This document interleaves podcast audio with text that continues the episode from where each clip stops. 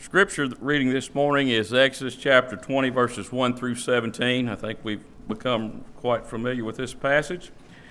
Uh, page 72 in your Black Pew Bibles, if you want to turn there. And I'll ask you to stand as we read His Word this morning. And God spoke all these words, saying, I am the Lord your God who brought you out of the land of Egypt, out of the house of slavery. You shall have no other gods before me. You shall not make for yourself a carved image or any likeness of anything that is in heaven above, or that is in the earth beneath, or that is in the water under the earth. You shall not bow down to them or serve them, for I am the Lord your God, am a jealous God, visiting the iniquity of the fathers on the children to the third and the fourth generation of those who hate me, but showing steadfast love to the thousands of those who love me and keep my commandments. You shall not take the name of the Lord your God in vain, for the Lord will not hold him guiltless who takes his name in vain. Remember the Sabbath day to keep it holy.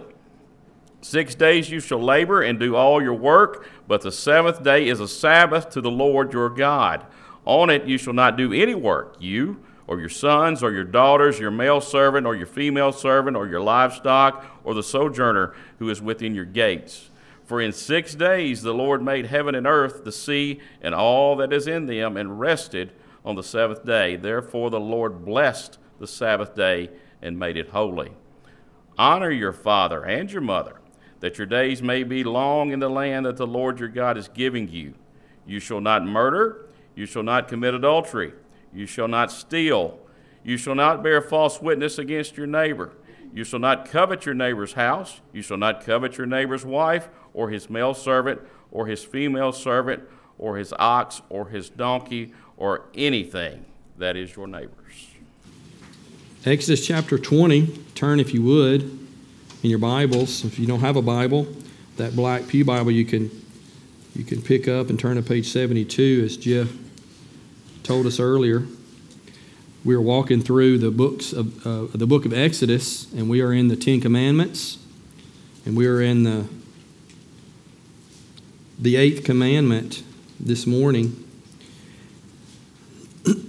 I remember as a, a five year old driving home from the grocery store, and my mother looked at me and she asked me, What are you chewing? And I didn't say anything. And then she said, Where did you get that? So she abruptly turns the car around and goes back towards, uh, I guess it was Old Food right then. It's where the Restoration Church meets now, right there beside the, um, um, the post office. And so we marched in there, and not only did I have to play, I have to pay for that three cent piece of bubble gum, but I had to tell the owner of that store that I had stolen that bubble gum from his store, which was the worst. Getting whooped at home was nothing compared to having to look at that person in the eye and tell him I, I stole gum from his store. That was my first theft that I recall. Um, and we're in chapter 20, verse 15. And this verse, the seventh commandment, tells us, You shall not steal. Let's review these Ten Commandments. Do you remember? I told you it sounds kind of childish, but uh, can you name the Ten Commandments in order? In our church family, when we're finished, you'll be able to. And in order to do this, if you're visiting with us, you have to do you have to use we do fingers, all right, one, two, three, four, five. But if you there's little motions that help us remember the Ten Commandments, and and we want to learn these Ten Commandments, and we should be able to if we say this is we're believers and God's word is important to us. The commandments are important to us, and we ought to know them. So the first one is is is one God, right? Have no other gods before me. There's one God, okay? And the second one, remember the second one? Yeah. Glenda, you remember if you if you do your fingers up like this, you have to do it. Don't carve idols, all right? Don't carve idols. Uh, three, Mr. Bobby, you remember that one? You, what is it? Yeah, don't take the Lord's name in vain, right? The fourth commandment, yeah, it's it's remember the Sabbath day because we take a nap on sun, Sunday afternoon, right? Remember the Sabbath day and keep it holy. The fifth, Josh, what's the fifth one? Honor your father and mother. Yeah, what we do. Yes, sir. Yes, ma'am. Right? Honor your father and mother. Yeah, it's childish, but I'm telling you, this is how I remembered them, and now I can say them, but I couldn't. I had to do this. All right, the sixth, Ron, do you remember? Do not murder, right? Do not murder, right? Right? Do not murder. The seventh, remember? These two have to stay together. Do not commit adultery. Yeah, these two stay together, right? And then, uh, and then today is the eighth one and it's do, do not steal. And what's the sign there? Yeah, it's like because, you know, in a lot of countries, not ours, because we don't do hardly anything for anybody that steals these days, but in some countries, if you steal, what do they do? Yeah, right. That's how we remember it, right? Cut the fingers off. Do not steal it.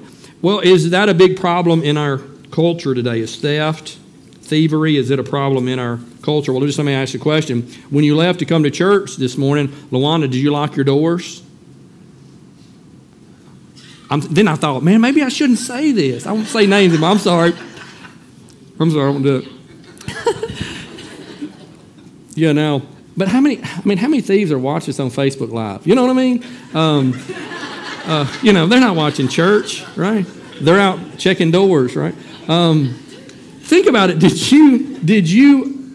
Did you lock your door when you came to church? Don't answer. I'm not calling out any more names. Did you lock your door before you came to church this morning? Now, most of you would say, yeah. Leanne, you lock yours? Yeah, yeah. Uh, we lock our doors before we leave. In fact, my wife, she's from she's from like north of Atlanta, okay, and I don't really blame her, but she in our driveway she'll lock the key, that lock the the door to the car in our driveway. And I'm like, when we you know we first moved here, I'm like, look, it's Tipton County. We don't have anything of value in our car anyway, so why are you locking the doors? But it's all you know. You run out there just to get something out. Ah, then it's locked. Then you got to go back in the house and get keys. It drives me crazy. Um, but most of us will probably lock your doors when you leave the house. Um, yeah, you think about alarm companies, security companies. They're they're numerous. I, I googled how many alarm and security companies there were, and it was like you know how the Google map comes up and there's red dots everywhere. I mean, they're a dime a dozen. Um, how many of you have security cameras just by way of showing your hand, how many do you have security cameras at your house? That's quite a few. Now, how many, or keep your hands up if you have security cameras at your home, all right? Now, how many of you have security cameras at your workplace? You know, you know, in fact, we have them here at the church. You know, we had a break in and some vandalism, so now we have, have cameras. Yeah, we, I think that, that lets us know, yeah, this is a problem in our culture, in our society. Well, the IRS estimates that about $20 billion a year are stolen in unpaid taxes because underreporting of income. I am told that 40 billion a year is stolen from employers, not by shoplifters who you would expect to be the culprits, not by people breaking in, not by people um, taking things from the warehouse, but by their own employees. And this happens as workers are dishonest about their work hours, taking leftover supplies after a job, abusing expense accounts, or taking sick days when you're not sick. And what happens when we have a lot of theft going on is there's a lack of trust in our society. And Albert Mohler, he tells a story of a factory worker uh, that lived during the Iron Curtain days of Russia.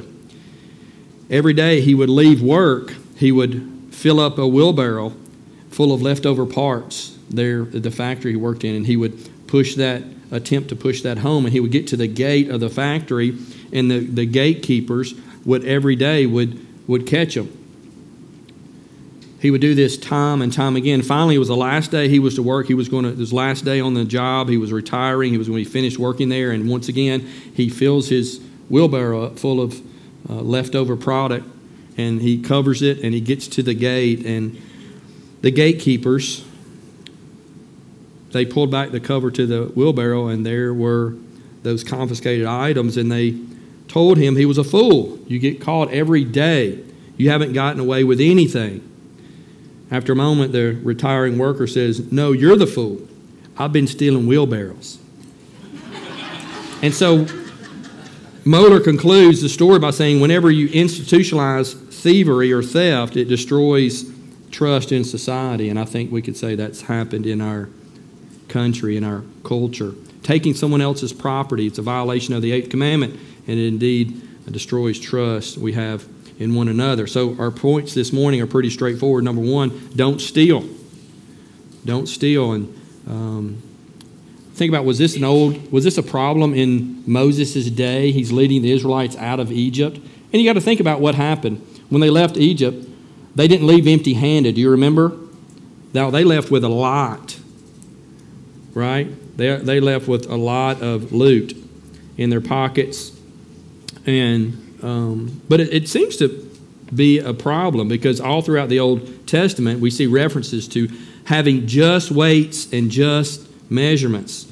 A couple verses, Leviticus 19, verse 35. You shall do no wrong in judgment in measures of length or weight or quantity. Proverbs 11, verse 1. A false balance is an abomination to the Lord. What's it mean to be a, have something be an abomination to the Lord? I don't know, whatever it is, it sounds terrible, right? But he hates that, right? He hates it, but a just weight is his delight because he is just, right? He's fair, he's just. Proverbs 16 11. A just balance and scales are the Lord's. All the weights in the bag are his work. See, the Lord is just, and we should be like him. We should be fair and just, and we should not steal. Proverbs 20 10. Unequal weights and unequal measures are both alike an abomination to the Lord. We see that word again, an abomination. Proverbs 20, 23. Unequal weights are an abomination to the Lord, and false scales are not good. See, in those days, the businessmen, merchants, or vendors, they didn't have the scales we have today, electronic scales that, that weigh to the ounce. No, this is the, the scales they had were weighted with bags. But you just think about how easy it would be for a vendor to fill them improperly. And instead of uh, you buying a pound of flour, you come home and in actuality you think it's a pound, but it's maybe three quarters of a pound. Just balances, just scales, please the Lord. And in the Old Covenant, what are the consequences of breaking the eighth commandment? Well, they are harsh, as we've seen all of them be. Deuteronomy 24 7. If a man is found stealing one of his brothers of the people of Israel, and if he treats them as a slave or sells them, then that thief shall die. So you shall purge the evil from your midst. This is talking about stealing people, kidnapping, right? You are to be put to death. It was harsh penalty. We've seen that time and time again in the Old Covenant. Children who were cantankerous and disobedient, cursing their parents, they were to be put to death. A murderer, put to death. An adulterer, put to death. And here we have the, the one who steals should be put to death. What about in the new covenant? What's the consequences under the new covenant? We see Paul in 1 Corinthians 6, verse 9 to 11. We've seen this text several times the last few weeks. Or do you not know that the unrighteous will not inherit the kingdom of God? Now, hold on a second. What's it mean to not inherit the kingdom of God. Yeah, that means you go to hell for all eternity. That's the consequence. Do not be deceived. Neither the sexually immoral, nor idolaters, nor adulterers, nor men who practice homosexuality, nor thieves, nor the greedy, nor drunkards, um, nor revilers, nor swindlers will inherit the kingdom of God. And such were some of you. But you were washed, you were sanctified, you were justified in the name of the Lord Jesus Christ and by the Spirit of our God neither thieves shall enter the kingdom of God. So the consequences are quite harsh, even under the new covenant. And we're thankful, we've said this time and time again, for those who are in the old covenant. Under the old covenant, you're to be stoned, you're to be put to death. But now in the new covenant, oftentimes we see uh, things, uh, instead of capital punishment, we see discipline in the church under the new covenant you're, you're put out of the church. Instead of being stoned, you're put out of the, the church. But we have seen with, with, every one of these commands, we've seen them being reiterated in the New Commandment, with, in the New Testament, with the exception of the Sabbath command. All the others we see reiterated in the in the New Testament. In fact, this one is reiterated Titus chapter 2, verse 7 through 10. Show yourself in all respects to be a model of good works, and in your teaching show integrity, dignity, and sound speech that cannot be condemned, so that an opponent may not may be put to shame, having nothing evil to say about us. Slaves are to be submissive to their own masters in everything. They're to be well pleasing, not argumentative, not pilfering. Pilfering means to be a, a, thief, right? It's taking something that's not yours, but showing all good faith so that in everything they may adorn the doctrine of God our Savior. This is Paul's words of instruction to Titus. We see it in Ephesians chapter 4, verse 28. Let the thief no longer steal but rather let him labor, doing honest work with his own hands, so that he may have something to share with anyone in need. So we see this not only in the old covenant under the law, condemned, prohibited, but we see under the new covenant as well. What are the causes of theft? Why do people steal? Kind of first thing that comes to your mind maybe is maybe they are lacking. Maybe they don't have much. But in our culture, in America, that's not um, typically the, typically the case. I'm not saying it, it can't be. Um, I feel like maybe if my family was hungry and I'd had no way to feed them, um, would I might take something from somebody's house? Maybe. But in 80% of the cases where shoplifters are caught shoplifting, they had money in their pocket, their wallet, their purse to pay for the item they stole. It's kind of enlightening, isn't it? So, do people steal because they're poor? In our culture, typically that's not the case. So, why do they? Well, number one, maybe because of, uh, or it seems one of the reasons is because of unbelief. Think about the context. The, the Israelites, they've been brought out of Egypt.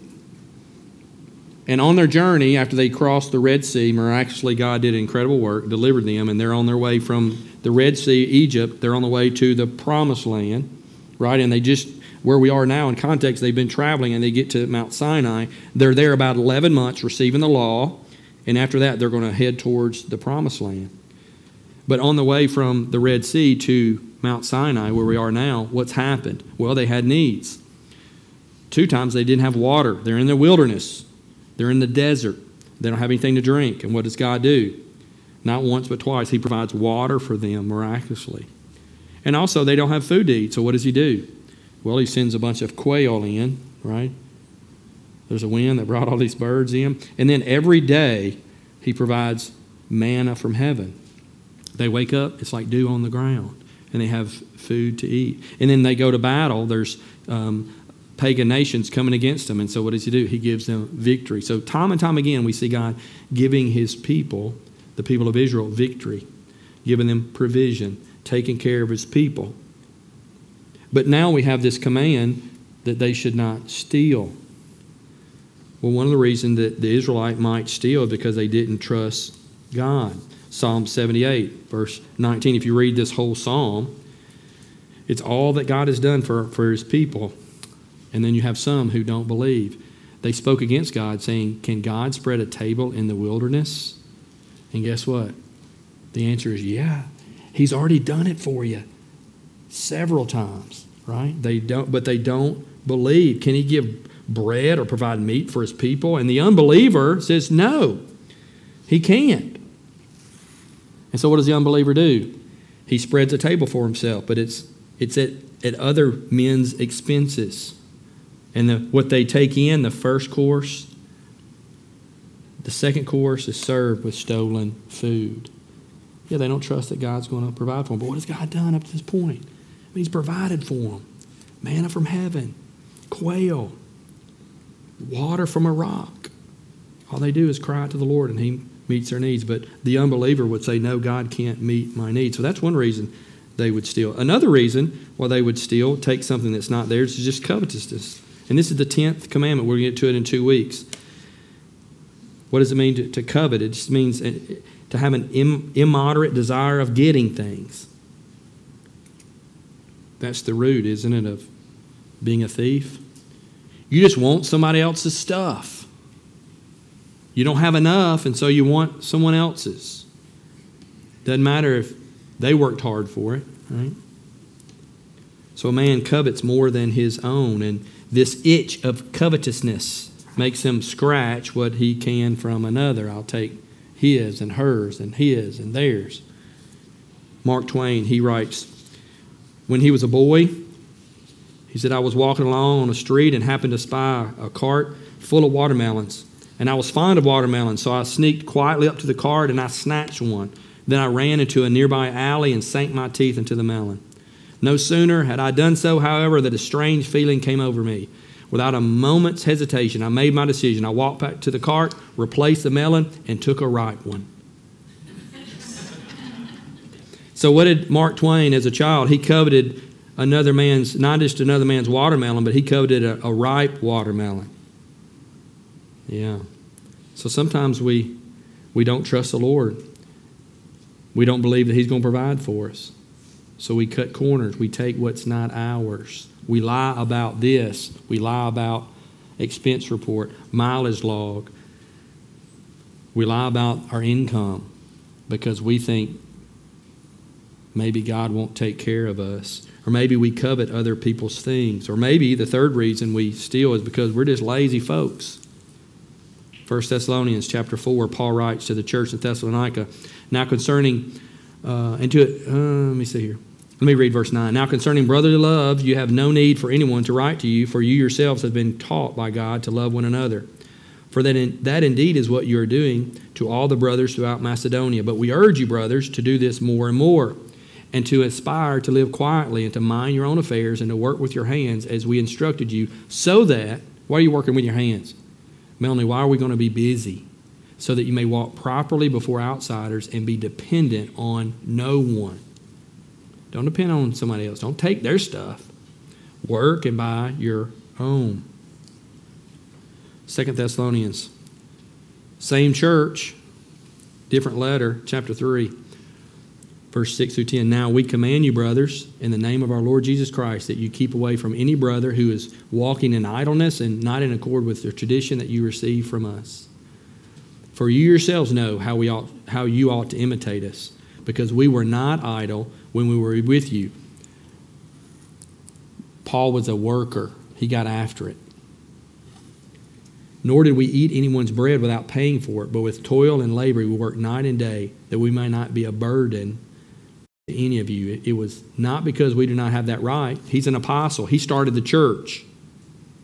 He led these people to Christ. Yeah, they should take care of him. But to give you, you in ourselves an example to imitate. For even when we were with you, we would give you this command if anyone is not willing to work, let him go hungry. Let him go hungry.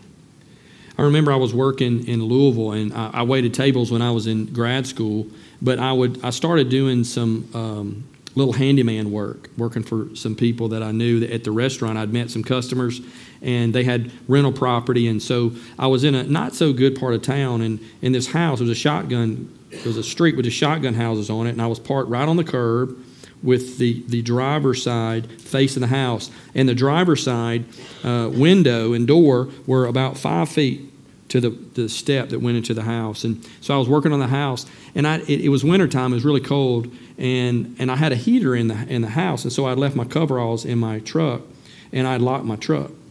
And so I'm in there working, I need a tool or something out of my truck. So I come out, and I discovered that my side window was busted out. And I looked in the truck, and of course, they took my coveralls, which wasn't a big, a big deal. But it's cold.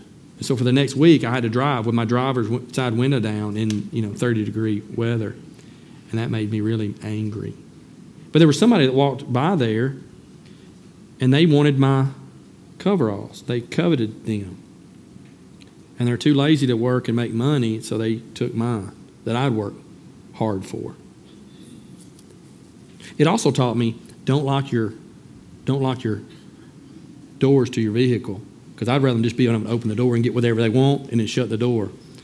Because having a busted out glass, that's really inconvenient in the wintertime. Why do we why do we steal? Unbelief, we covet, right? we're lazy. It's just easier to take somebody else's stuff than work for it yourself. And I think the last reason, are, and there's many more reasons maybe, but the, the last reason I'll give you today is just meanness. Some folks are just wicked. You just take stuff just because you know it's going to inconvenience or hurt somebody. You know anybody like that? My great uncle was, he used to tell me a story. He helped me put in my, my first garden. He was really good to me. And uh, he was really good at telling stories too. But he was telling about him uh, a time he stole watermelons. And um, Uncle, it was Uncle Melvin. He was telling the story. He said one time he stole these watermelons. It's something about watermelons. I don't know what it is. It's alluring, right? He was stealing watermelons from a, from, from a, a, a, man down the road had a watermelon patch and he stole watermelons. I said, "Well, I guess y'all didn't have watermelons." He goes, "No, of course we had watermelons. Everybody had watermelons." I thought, well, "Why would you? If you had watermelons, why would you take his? If you had plenty?" He just looked at me and said, "Just plain old meanness. Just mean kids, right?" And I was thinking about that when I when I, I recalled an incident when I was a child. There was a group of us, friends of mine. We would go to a, a certain subdivision in Munford on Halloween. I lived out in the country, you know, and there wasn't a lot of houses, so we would go up there and you could just walk as a group around trick or treating, and our parents didn't um, think too much about that. It's just pretty safe.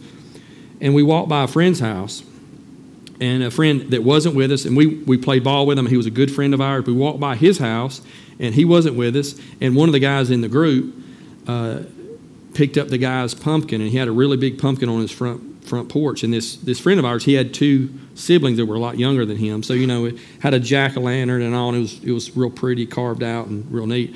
Well, this friend of mine picked up the, the pumpkin and just walked off with it. And then we just walked down the street, and we were down the street for a little ways, and he picked it up and he's busted in the middle of the road.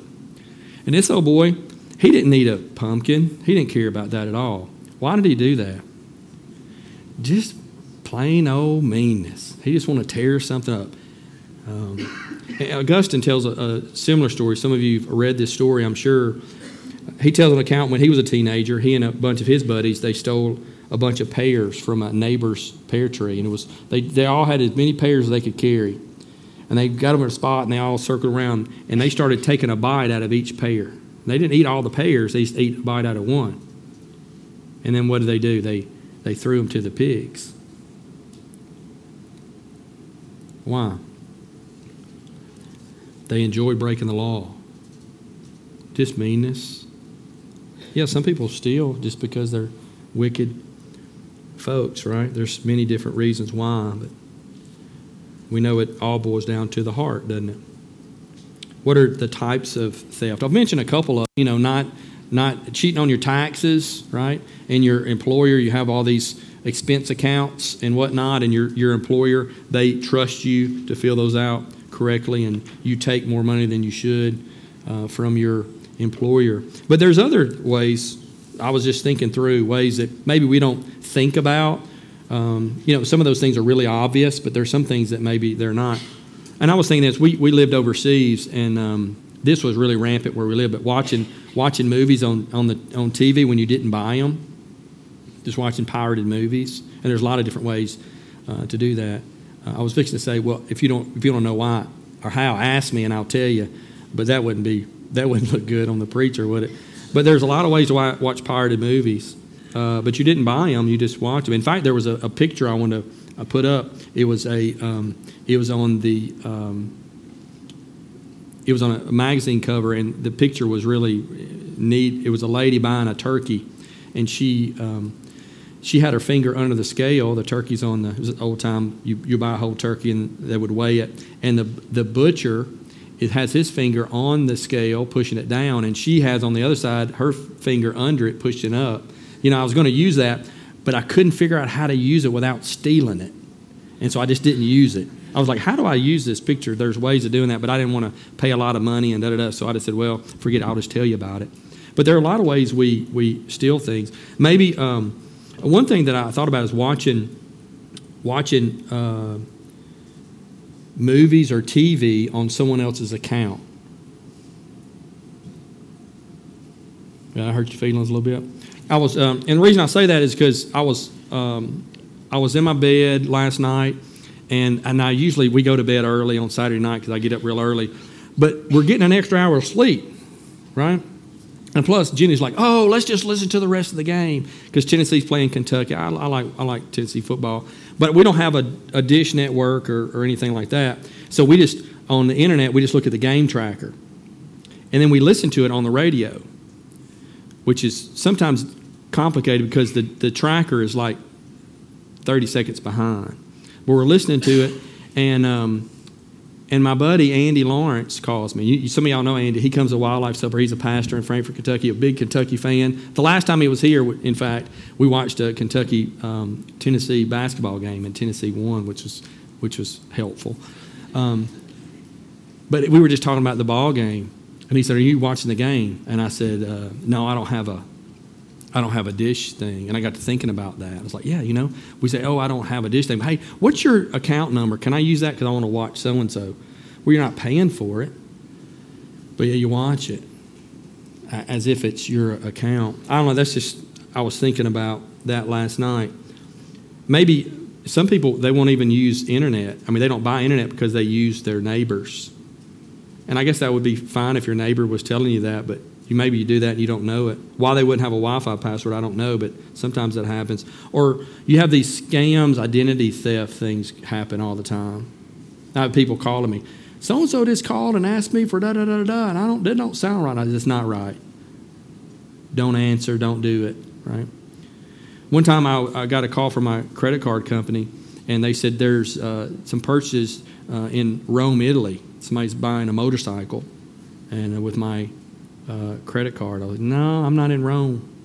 Uh, so that's not a good thing. And it's really inconvenient because we go out of town sometimes and you're traveling, and you go to a gas station, you try to use your credit card. It won't, it won't take it. So you have to call the credit card company and say, hey, I'm in a different part of the country. Like, okay. And they open it up for you. But isn't that aggravating? It happens all the time this identity theft. Yeah, it's it's rampant these days. And I'm thinking, man, if these people spend half as much time working as they, you know, the energy working as they do to, trying to figure out how to steal stuff, they might be rich.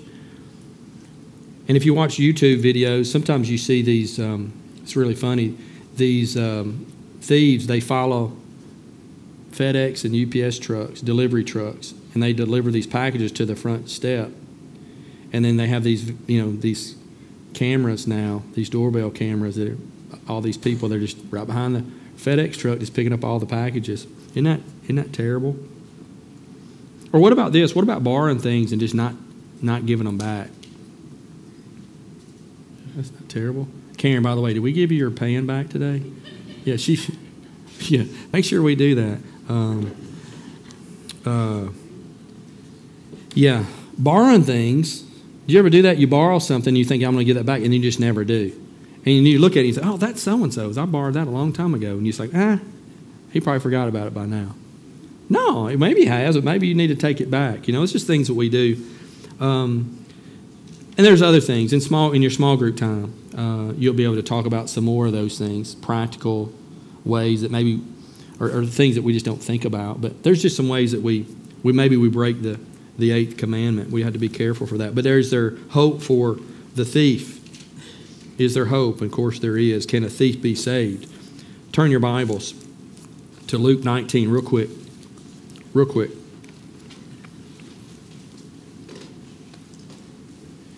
Luke 19, uh, Zacchaeus, he was a tax collector. He was a Jew and he worked for the Roman government. What he did is he took money from his own people and gave the money to the, the oppressing nation. But what he would do is it was well known they would take more money than they should. They would give the Romans their share, and he would do what with the rest? He would pocket it. So tax collectors were really wealthy. Jesus is headed to Jerusalem, and he's going through Jericho where Zacchaeus lived. And Zacchaeus wanted to see Jesus, and he was really short, and so he couldn't see. So he got ahead of the crowd, and he climbed the sycamore tree. And look in verse 5. We'll pick up there. Uh, Luke 19, verse 5. It says, and when Jesus came to the place, he looked up and said to him, Zacchaeus, hurry and come down, for I must stay at your house today. So he hurried and came down and received him joyfully. And when they saw it, they all grumbled, He has gone to be the guest of a man who is a sinner. And Zacchaeus stood and said to the Lord, Behold, Lord, the, um, the half of my goods I give to the poor. And if I have defrauded anyone out of anything, who did he defraud? He defrauded everybody. If I defrauded anybody, I want to give back um, I restore it fourfold. I'll give back four times the amount. So, really, what's he saying? Hey, Lord, this stuff used to be really important to me. This is what I live my life for. You know what? Guess what? Here, take it all. I don't care. I'll give it, give it all away. I'll give it all back. And Jesus said to him, verse 9, Today salvation has come to this house, since he also is a son of Abraham. For the Son of Man came to seek and to save the lost. So you have this burglar turning into a benefactor here. Why? Because God was gracious to him. Zacchaeus saw in Jesus a way out of his sinfulness, a way out of his guilt, a way out of his condemnation. And he climbed that tree so he could see the one who could help him. And then we see this yielding to the Lord and Jesus saying salvation has come to your house. Has that happened in your life? And we're we're all we're all lawbreakers. We're all guilty of breaking the eighth commandment in some form or fashion. None of us have measured up in that regard.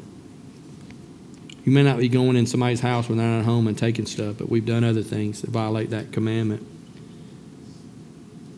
And because of that, the scripture says that we're guilty and we deserve condemnation, which means God's going to pour out his wrath upon us when we die. When we breathe our last, our physical life is over, eternity begins, either in heaven or hell. And for the, the breaker, the offender, the guilty, the one who's broken God's law, you'll be separated for forever from the Lord and he'll pour out his wrath upon you for all eternity. And that's the terrible bad news, but the good news is that there is hope in Christ. Jesus, this is the thing, Jesus, he every one of these commands, Jesus obeyed them. See, we need his record. We need we need we need Jesus' record of never stealing, of being very just in all his dealings with people. We need that record. And the only way we can get that record is by trusting that Christ, what he did on the cross, Jesus lived a perfect life, but then he died this horrible death. He died a horrible death, and he was put on a cross, and he died, and he, he was buried. On the third day, he rose from the dead.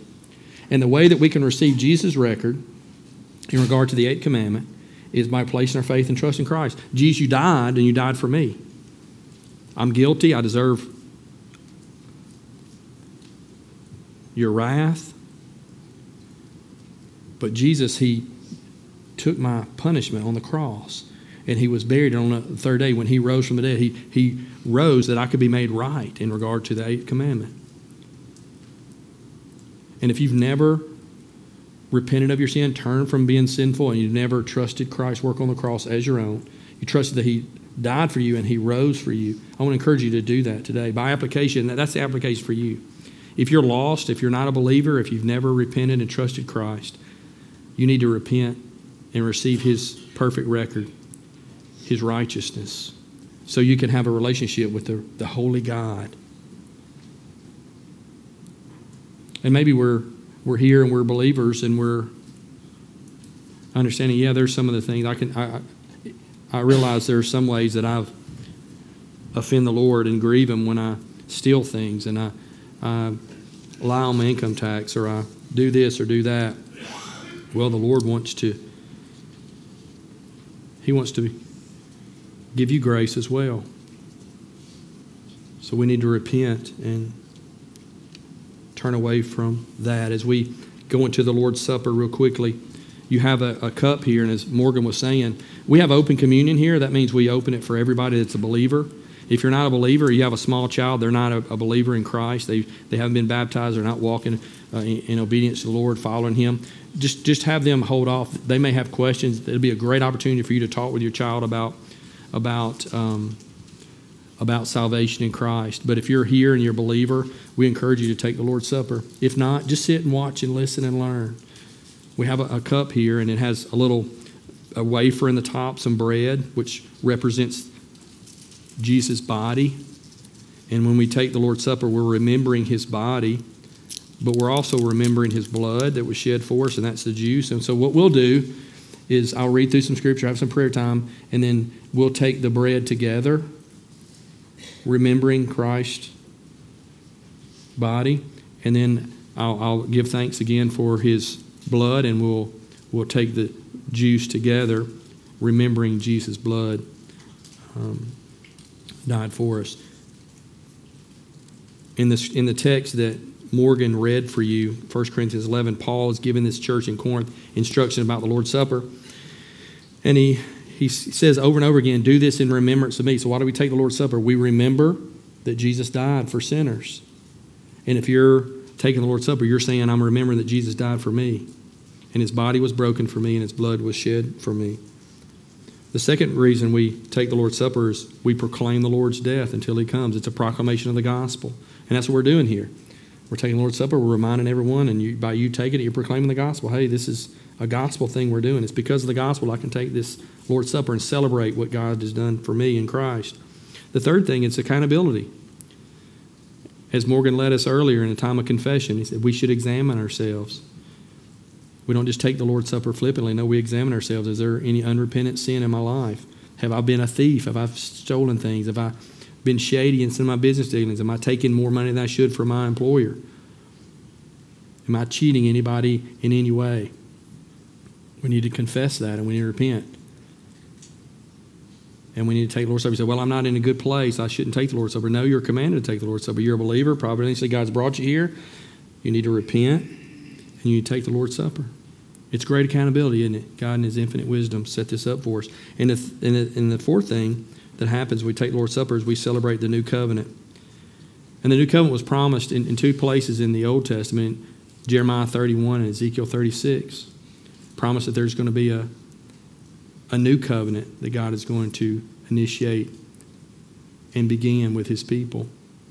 And what happens in the new covenant is God's going to put His law not on stone, because what we're reading now is about the Ten Commandments, and that was an external law for the nation of Israel. It was external, it was on stone, and it was a duty. Do this. This is my standard for you. This is what you should live. This is how you should live. This is what you should do. This is what you shouldn't do. You shouldn't steal. That's the standard. But it's duty. But what happens is when Christ comes and we place our faith and, trust in, a, in the crucified, risen Christ, we're given the Holy Spirit, right? We live under the new covenant. And what happens in the new covenant, God's plan is that the law would be put in us by His Spirit. And the Spirit that's now living in us makes God's will not a, just a duty do this, don't do that, a bunch of rules and regulations. No, it's not just a duty, it's, a, it's our delight. And so today, as we take the Lord's Supper, we're going to take it remembering Christ's sacrifice for us being thankful for it. We're also celebrating this life of a new covenant believer.